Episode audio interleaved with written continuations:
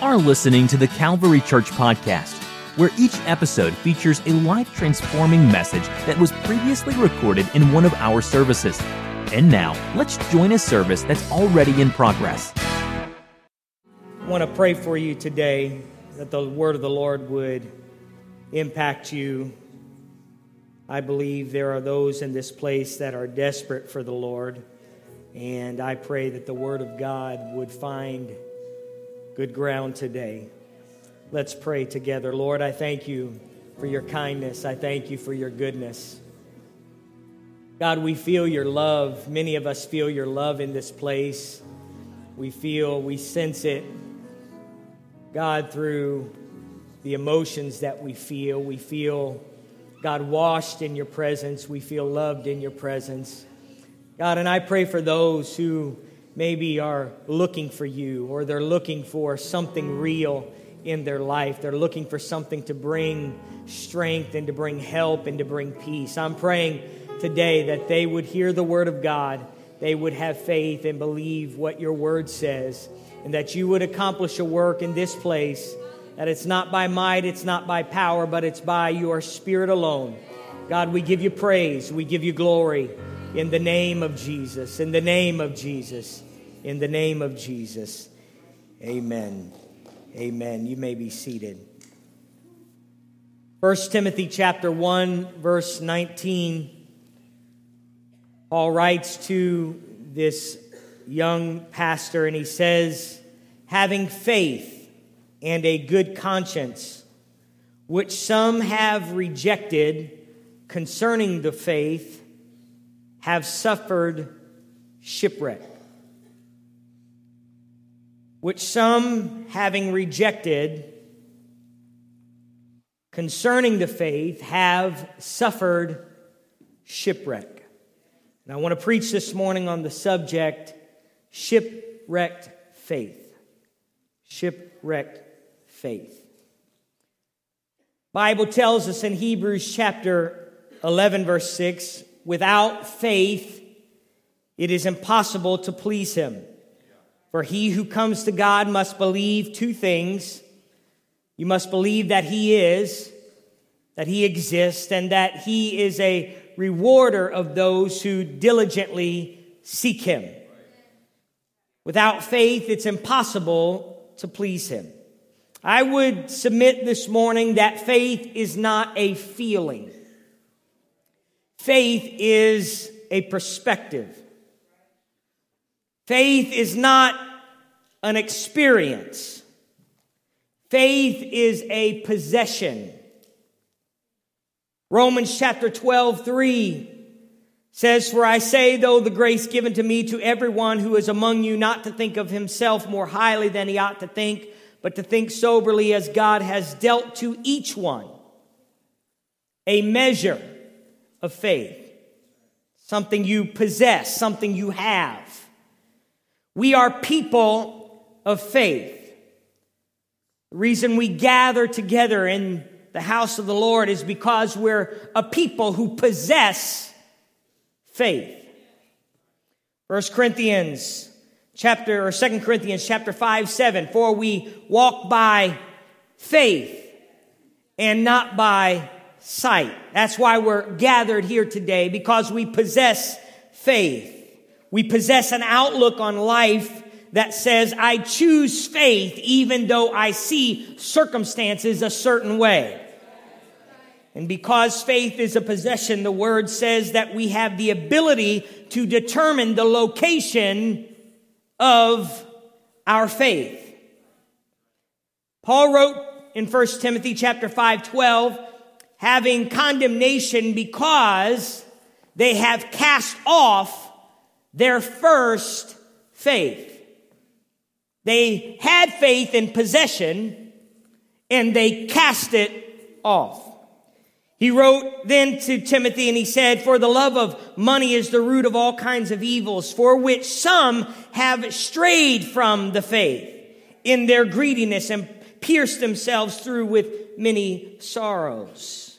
They've left the faith, that possession behind. They strayed from it. In 1 Timothy chapter 119, Paul begins this idea of the faith. He says, having faith and a good conscience, which some have rejected, concerning the faith have suffered shipwreck. They've shipwrecked their faith. Now, I'm going to dive into this subject a little bit, a subject that I really don't know a whole lot about. I've never commandeered a ship. I've used to have a little boat. Thank you, Brother Bill Gardner. And uh, I just used the motor on the back to steer. So that's about as big of a boat as I've ever driven.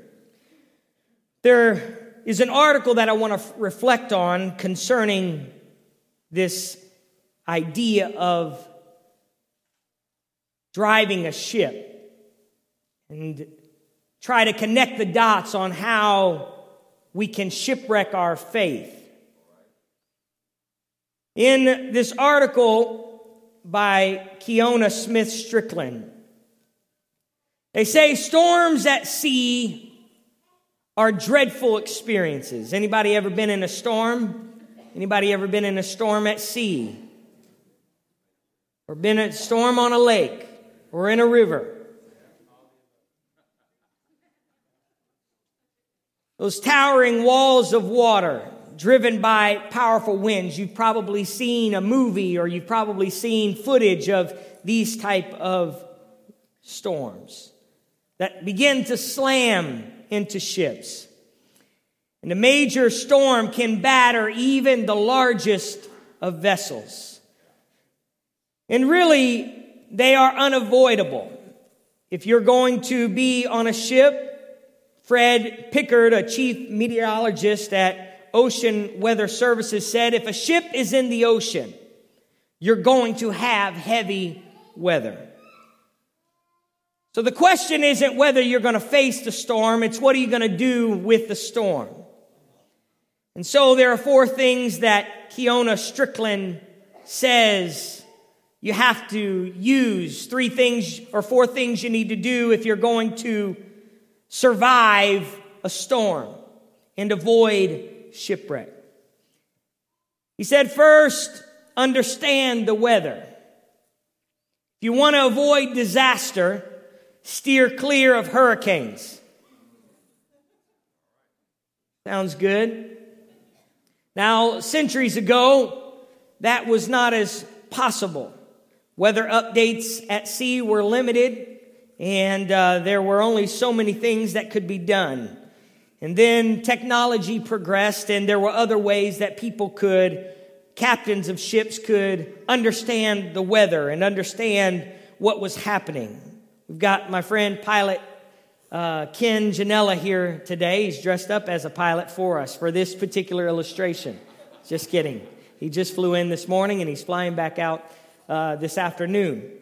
But they've got technology now that can help you understand weather patterns. And so, the first thing that you are to do in these scenarios is understand the weather and try to avoid the weather.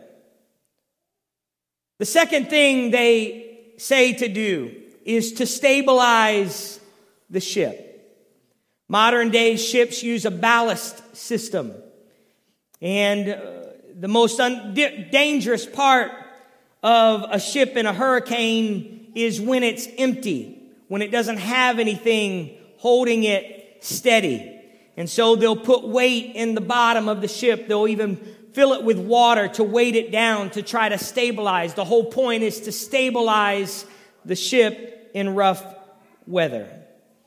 The third thing that they do if there's really not many options left, they, they look to anchor the ship. Cargo ships don't always head for the nearest port though. They, they realize that it's got to be a certain type of port. They, they can't just put it anywhere. They actually uh, uh, look for what's known as a hurricane hole, a place where it, will it'll be more stable. So they'll look for maybe a port that has a cliff that blocks the wind from blowing. And then they'll anchor that ship and they'll they'll look to to provide slack in the anchor chain to prevent it from uh, the chain from being too tight and snapping. And so they look to stabilize and then they look to anchor the ship. And uh, a former sea captain max hardberger he said this once you've done those things and you're at anchor there's not much else you can do except just hope and pray. But finally, there is one more option that this particular article states that some have to do, and that's simply face the storm. In the teeth of the storm, a ship's survival depends on two things sea room and steering way. And so they look to steer the ship and position it so that they're coming head first with those waves that are coming in because if they get sideways, it will flip them and they just simply face the storm. So when we consider our spiritual life, we talked a little bit last week about the fact that we face some storms. You're not going to really be able to live life very long without storms. You're going to face up and down scenarios in your life. And I want to admonish us today that we have to seek to avoid shipwreck of our faith.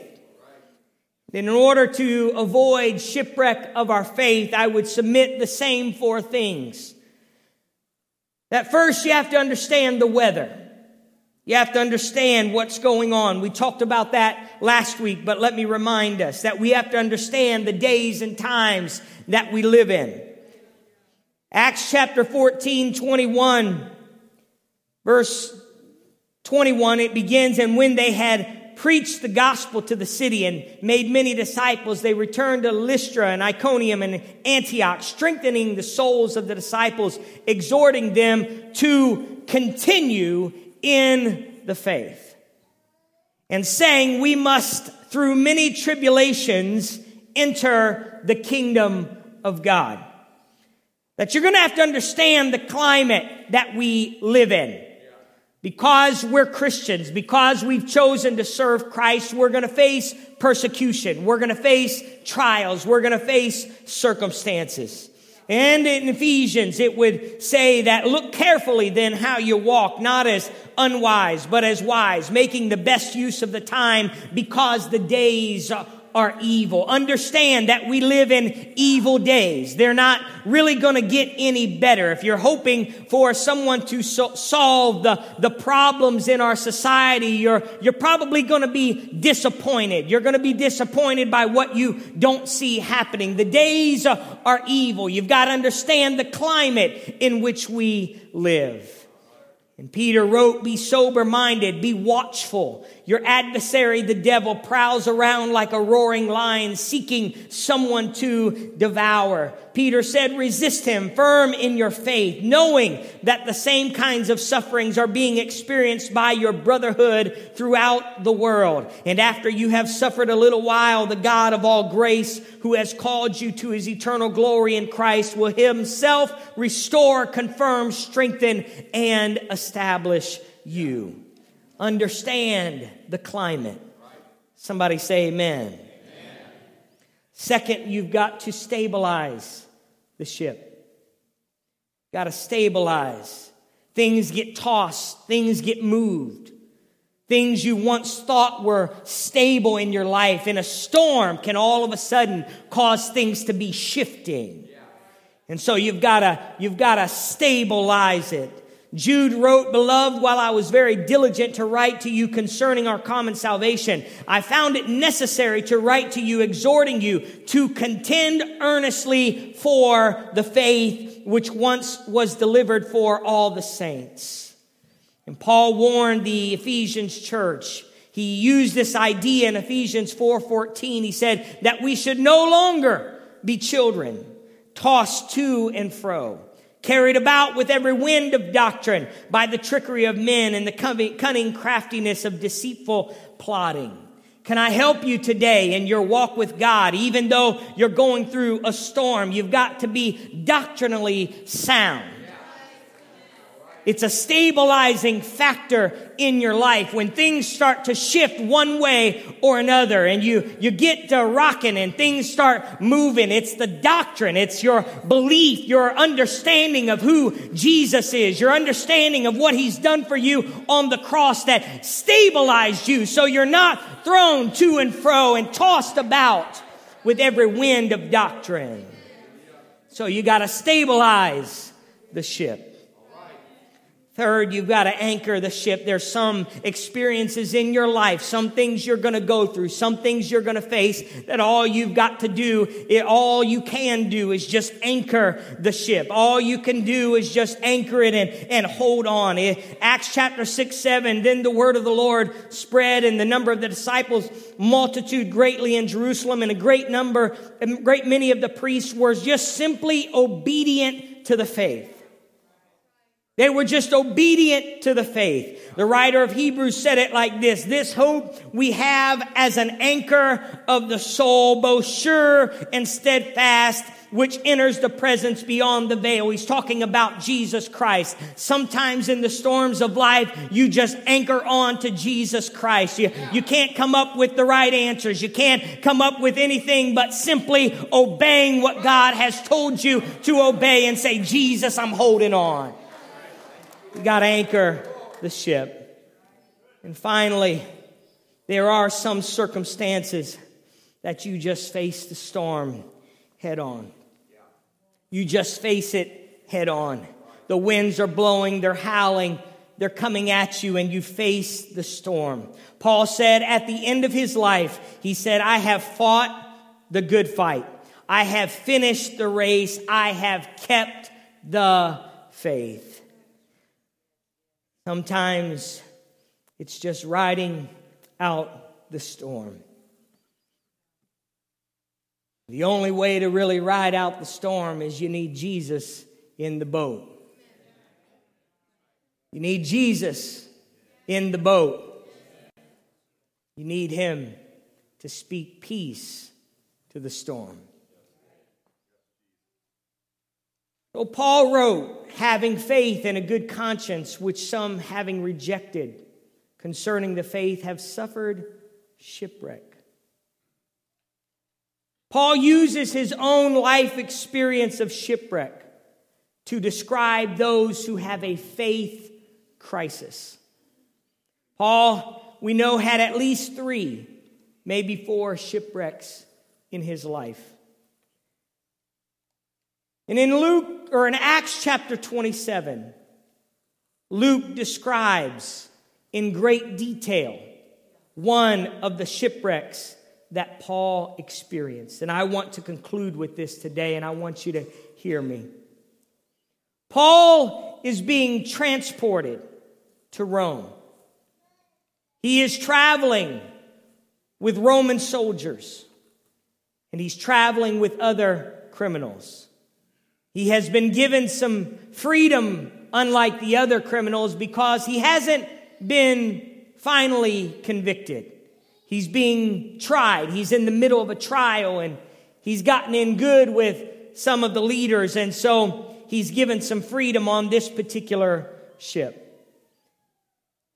They travel to many stops. They stop in places, but they have to get off and they have to get back on to the boat. They find ships that are kind of going towards Rome, and one particular ship that he's put on is Alexandria, and it's a ship sailing to Egypt, or from Egypt to Rome. There were 276 people on this boat, including Paul and Luke, who wrote about the experience. As a side note, when you're reading the book of Acts, Luke, who wrote the book of Luke, also wrote the book of Acts. And at the beginning of Luke, he's writing uh, as, as if it's happening to people. He's writing about Peter. He's writing about the day of Pentecost. He's writing about those things. But by the time you get to Luke chapter 27, you realize that Luke now has inserted himself in the story. He is actually in the boat with Paul. And so we realize there are prisoners now on this ship from Egypt. There are prisoners. There are Roman soldiers on this ship. There's a centurion, the captain of the army, and there's sailors. This was a grain freighter. This was taking grain grown in Egypt and taking it to Italy. And according to scholars, this boat was about 140 feet long and 36 feet wide. It had one mast that had a big square sail, and instead of what we would think of as a rudder. It had two paddles on the back of the ship that helped bring it sturdy against the wind. But because of its design, it couldn't sail into the wind. And as they were sailing, and they began to take their journey, the wind began to pick up, making it almost impossible for them to go where they wanted to go. Days went by and they were making no progress. And in Acts chapter 27, verse 10, Paul said to this group, he said, Men, I perceive that this voyage will end with disaster and much loss, not only of the cargo and the ship, but also our lives.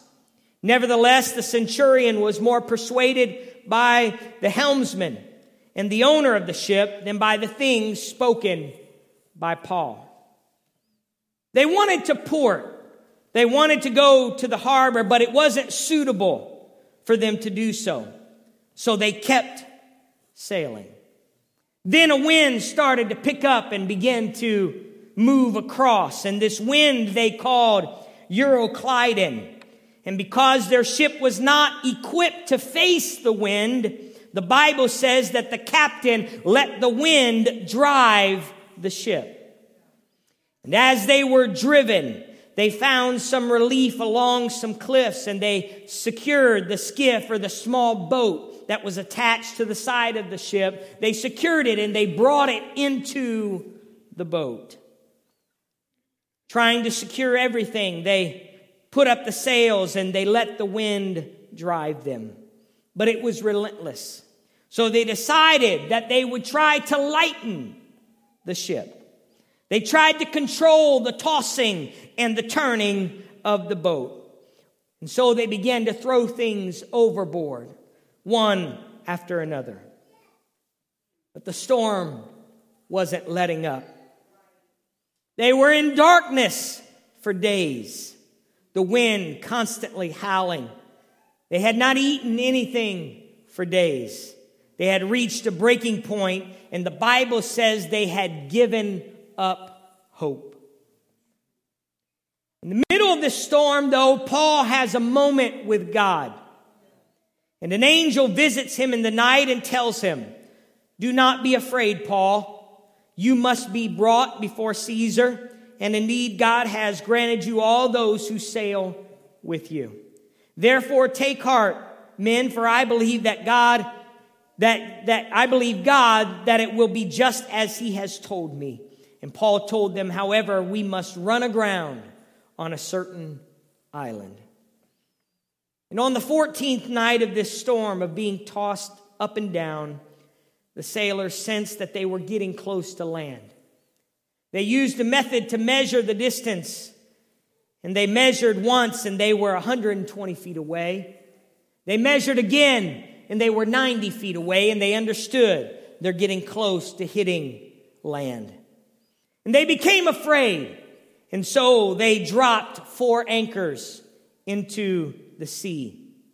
And what was interesting, the Bible says that when they dropped the four anchors, they prayed for day to come. You ever been there?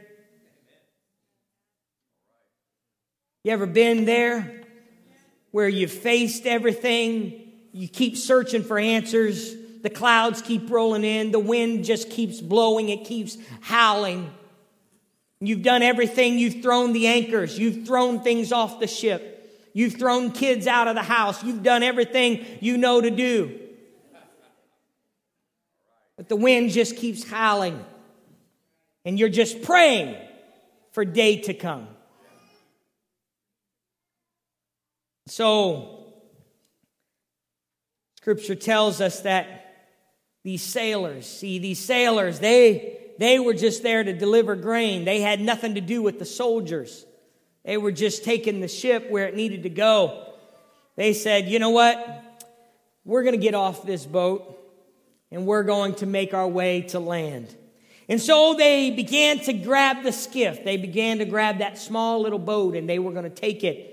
And they, they, they kind of used the, the idea of throwing anchors over to try to trick everybody to think they were throwing more anchors over when in fact they were throwing the boat over so that they could get in the boat and escape to land. But I find it kind of humorous that Paul, I don't know that the Lord told him this, but Paul was like, no. Tell them that if they get off the ship, that, and he's talking to the centurion, he says, tell them that if they get off the ship, you're not going to survive. So the centurion calls that boat back up, put it back, you guys stay right here. Because that centurion was not about to lose his life. He said, We're in this together. And so they actually threw that boat back into the water and they cut it free. And Paul then tells everybody, and it's just interesting to see Paul in this moment. He's a prisoner of sorts, but man, he is running this ship. He says, Therefore, I urge you now to take nourishment for this is for your survival, since not a hair will fall from the head of any of you. And when he had said these things, he took bread, gave thanks to God in the presence of them all, and when he had broken it, he began to eat. This happens, this confidence happens when you have a word from God. That's the only way that Paul could have such surety in the moment. He had a word from God, he understood the moment. And then they tried to lighten the ship, the Bible says some more. After they had eaten and they were nourished, they began to throw the rest of the wheat into the ocean. And finally, the day breaks and they see a beach and they decide to run the ship aground and let the wind push them into that area.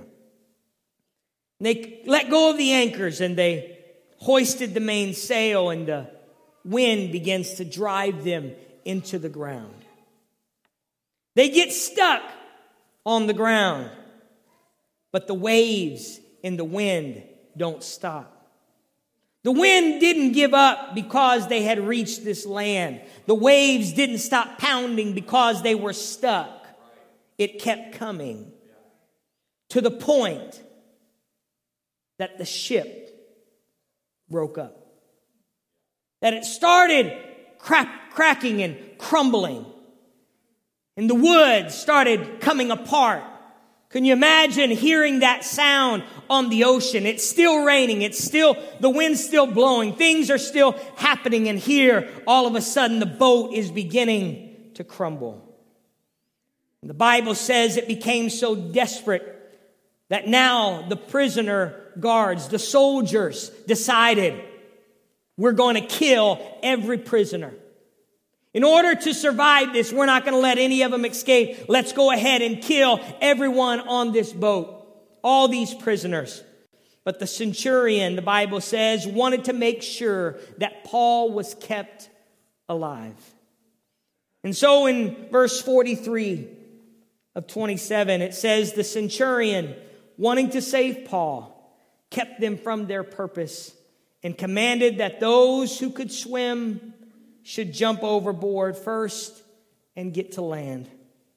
And the rest, some on boards and some on parts of the ship, And so it was that they all escaped safely to land. When I read 1 Timothy 1:19, having faith and a good conscience, which some, having rejected concerning the faith, have suffered shipwreck. I realize that there's a way to avoid shipwreck.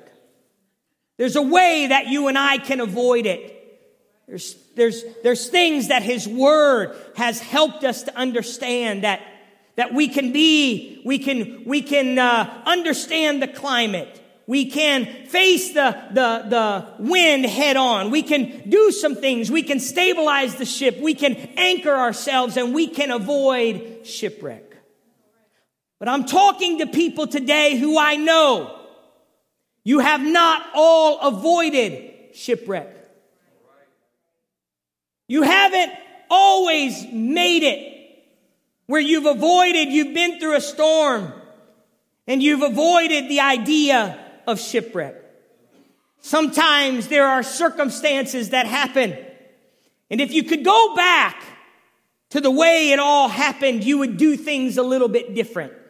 You would change some things about your life. You would probably make some decisions a little bit different, but you haven't. So what happens when your faith is shipwrecked? What do you do when your faith has been torn apart? When your faith has been broken into pieces? And that's who I want to talk to the rest of this time this morning. I don't have much to go, but I want to encourage some people today that I know you may have tried and maybe you failed. Maybe you weren't obedient to the faith. Maybe you didn't contend for the faith. Maybe you strayed away from the faith. Maybe you just walked away and that possession of faith you threw away. So what now?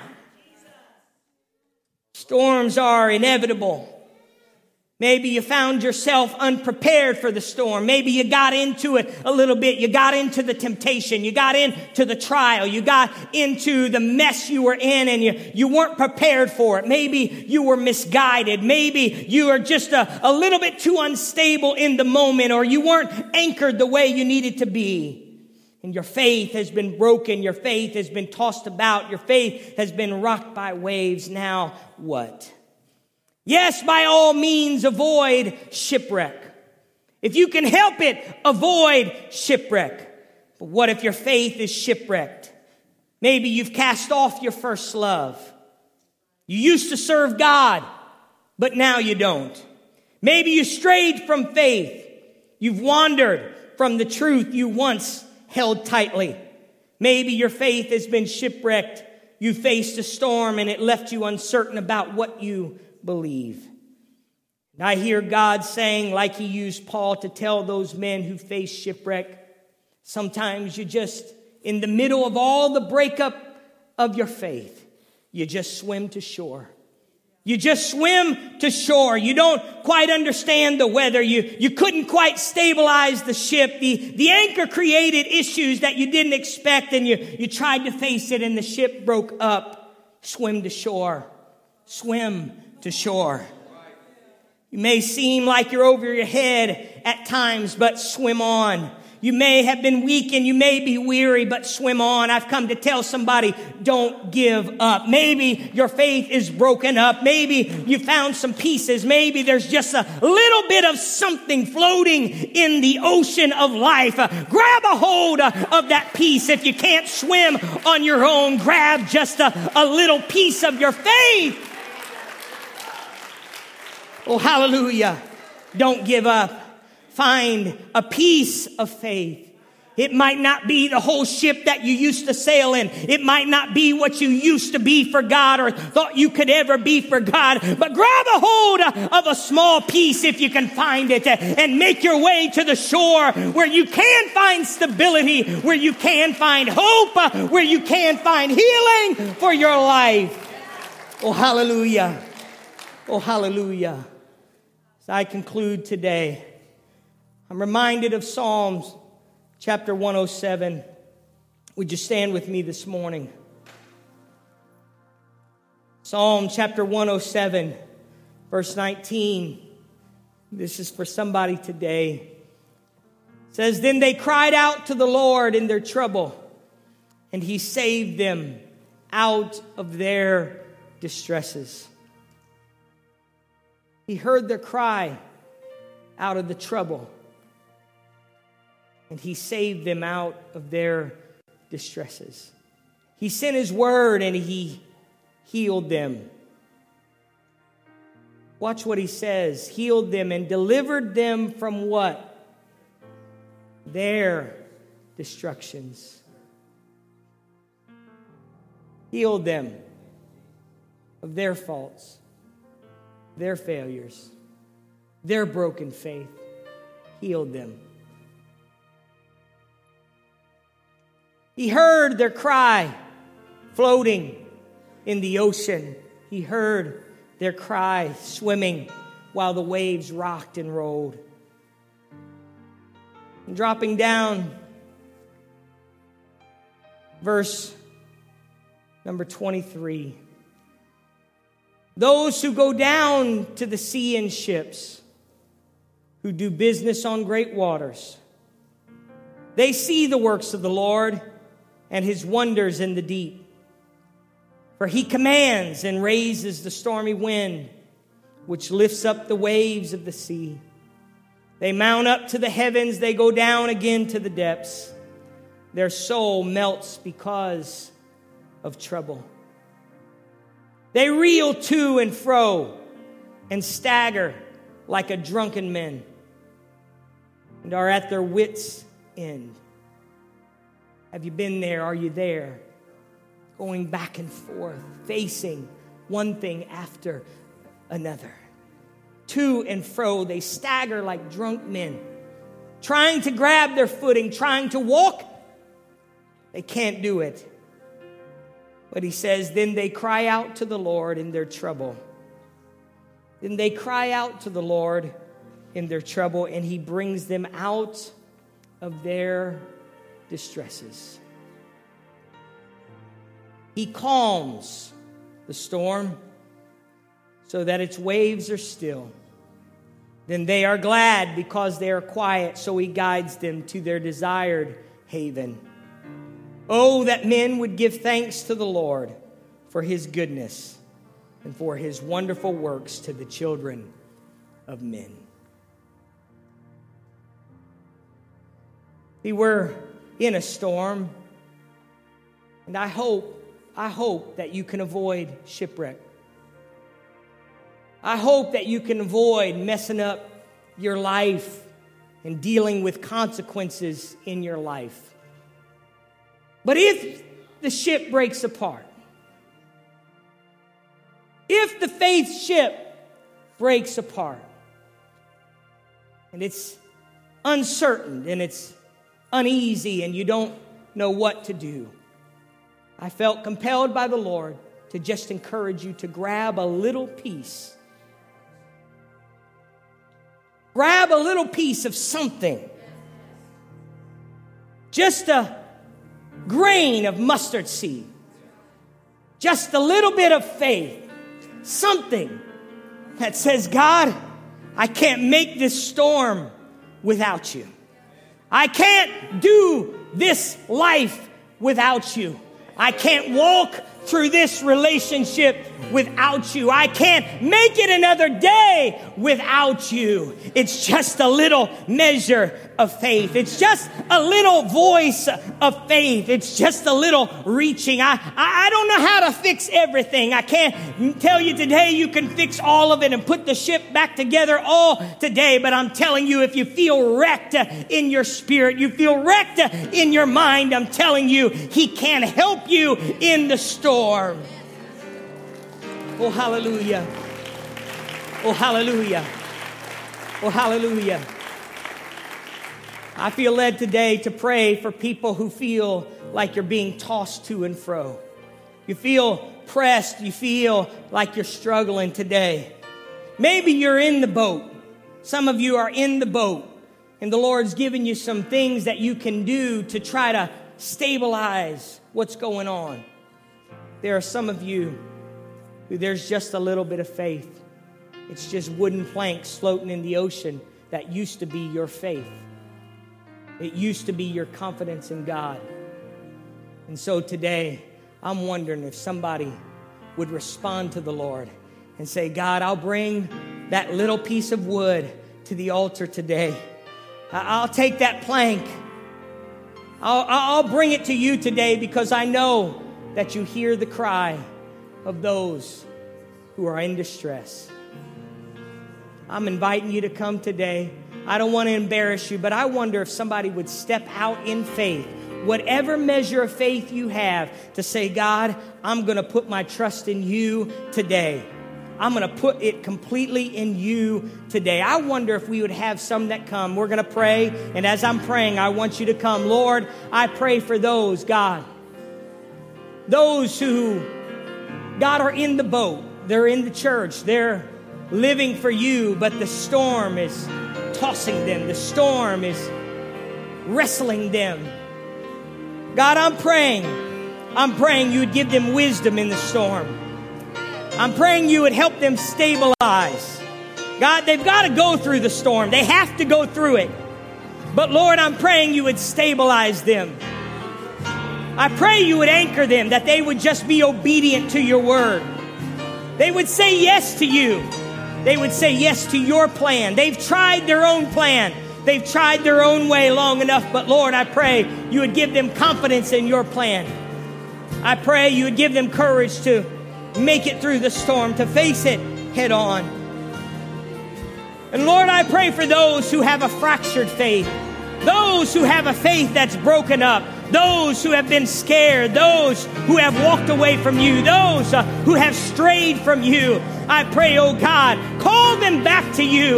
Let them know that you hear their prayer. Call them back to a place of faith. God, you're going to rebuild their faith. You're going to rebuild their life. They're going to be great men and women of faith. Oh God, we look to you for mercy today. We look to you for grace today. God, none of us can survive the storm without you. None of us can survive these storms without you. Oh God, we need you in this place. We need you in this place. We need you in this place, oh God. Oh, hallelujah, hallelujah, hallelujah. Thank you, Lord. Thank you, Lord. Thank you, Lord. This podcast was brought to you by the Calvary Church in Cincinnati, Ohio. For more information about the Calvary Church, please visit our website at www.thecalvarychurch.com. Consider joining us for a service where you will find friendly people, high energy music, and life transforming preaching and teaching from a biblical worldview. You can find our podcast on iTunes, Google Play, or on our website at www.thecalvarychurch.com. Until next time, thanks for listening.